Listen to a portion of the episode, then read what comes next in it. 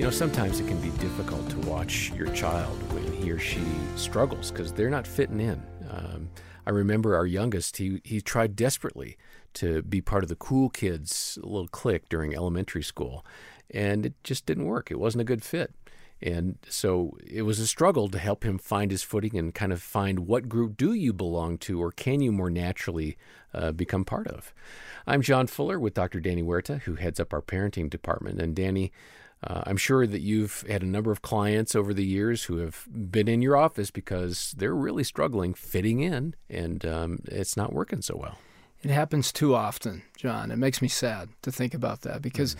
feeling rejected is like being punched, literally, in the brain. The way that it, it processes it is as if you were punched in the gut by someone else or punched in the, on the body. And I know my my daughter has had moments where she's been she's felt a sense of rejection and loneliness mm. in junior high and high school. And girls can be mean. Uh, that's been uh, something that I've kind of laughed at and at the same time I gone deeper with with my daughter. Uh, my son and I will joke, "Man, girls can be mean," but it's true. There have been some mean moments uh, along the way, and for my daughter, uh, she's come home and she said, "Hey, so and so invited so and so, and and they all got together, and they never told me about it." Mm-hmm. And uh, at times it's been because of her faith, and they know that she wouldn't have liked what they were doing. And at times they talked about boys, and they said, "We know that you're not into the whole dating thing." And so there's, with the boundaries we've placed in our home, sometimes that's created for her in isolation um, because the values are different, mm-hmm. and other times it's just dynamics that are there. So it's been it's been a very good opportunity for my daughter and I to talk through some of these moments of loneliness, and mm-hmm. it's enriched our relationship. But it's tough for me to see her go through yeah. that. Well, let's turn a corner and hear from Jean Daly and Lisa Jo Baker as they spoke with Jim Daly and me about identity issues that they themselves have struggled with when they were younger. Jean, what about that? I know that um, the teen years that can be tough on girls, especially girls. You grew up in Southern California. I mean, it was all about looking perfect, right? Mm. Absolutely. It, yes, I think you get those messages, even those of us who didn't grow up with social media, that yes, you know who are the the prettiest girls at school and and when I was growing up, thin lips were were popular. so, we're in. Isn't it funny the yes. things that change over yes. the years? and I had I had the same size of lips when I was six years old, so they were big at the time. And I can remember standing in the milk line huh. in elementary school, oh. and a girl in front of me didn't know I was behind her, and said, "Oh, yeah, Jean and Linda have huge lips." Mm. And I so then I, my sixth grade picture I smiled. I got my lips really tiny, but those so things, yes. you know, they they, they do stick. They yeah. stick. Well, yeah. I'm glad you have lips the way you do. well, I love your lips. You. thank you. uh, let me ask you too. You had this exchange, and again, a lot of this goes to body image, which mm. has captivated so many young people, so many young girls, and that's why we're spending a few moments on it here. But you had that experience with your dad, and mm. you were going to see him, and you hadn't seen him in a while. Right. It was his 70th birthday, I think. Right. And it seemed like in the book you mentioned your first thoughts were about your weight, and I know. And how sad is it that having not seen him in so long, that's what I would be worried about. It's so no, ridiculous. I mean, I, th- I think it's common. yeah, and I had, you know, part of it is my dad's a doctor. He's very health conscious. He, you know, takes fitness and exercise seriously, and I felt like I'm just going to prepare him that we're just a little fluffier around the edges. Mm. You know, we are carrying some of our stress in our genes. And um, so I called him and I just was like, kind of try to ease into mentioning that we're coming home a little heavier than than we wish we were. And it was the most beautiful reaction. It really was sort of the antidote to how my mom had responded with my beauty pageant question. He said to me, in his beautiful South African British mm. accent. Oh, my darling, no, just come home. The more of you, the better. We can't wait to hug you and hold you. And really, the whole time you're here, we really intend to put a few more pounds on because we've got all your favorite foods planned.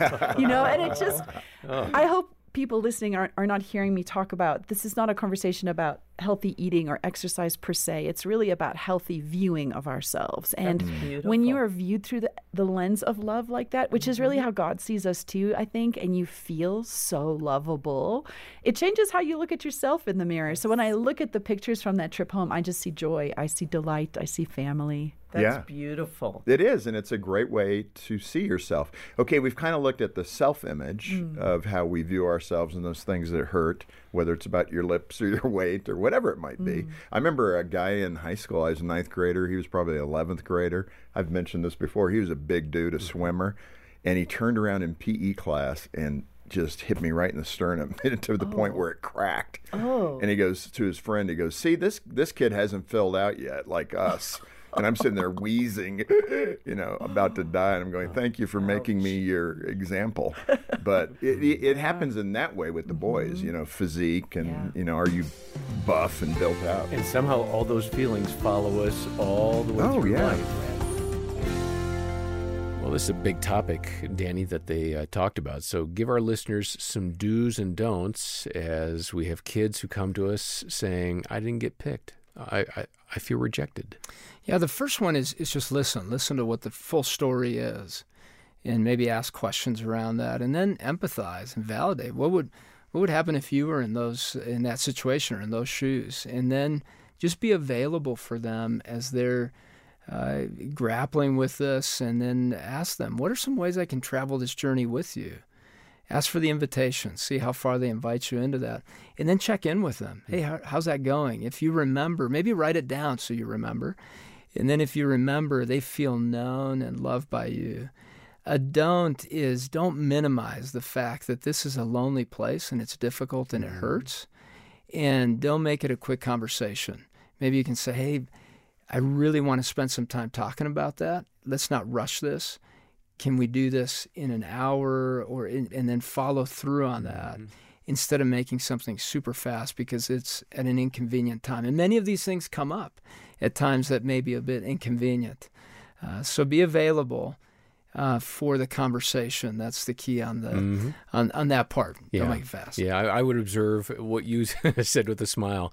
Yeah, parenting generally isn't about convenience, is it? No, it's I not. mean, th- these things come up, and, and the good uh, opportunities that you have that you take advantage of are, are priceless. So lean into that. And John, I mentioned about my daughter, and at times we've been able to talk about uh, when we've paused enough. She's been able to see the, the gratitude for the friendship she does have.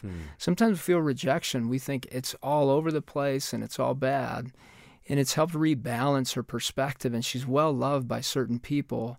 And then there's some people that it's not. And so being patient with the fact that you're rebalancing perspective at that moment as well. Yeah.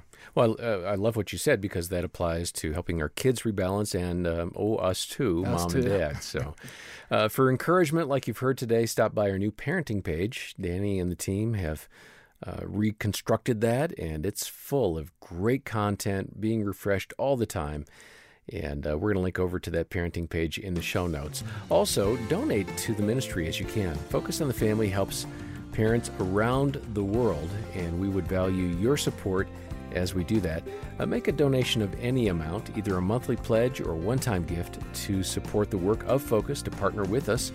And we'll say thanks uh, by sending a copy of Lisa Jo Baker's book, The Middle Matters, which, from the conversation you can tell, I'm sure, is a terrific resource. Dr. Gary Chapman joins us next time with more insights on how to help your child feel loved. And for now, I'm John Fuller on behalf of Dr. Danny Huerta and the entire team. Thanks for listening to the Focus on the Family Parenting Podcast.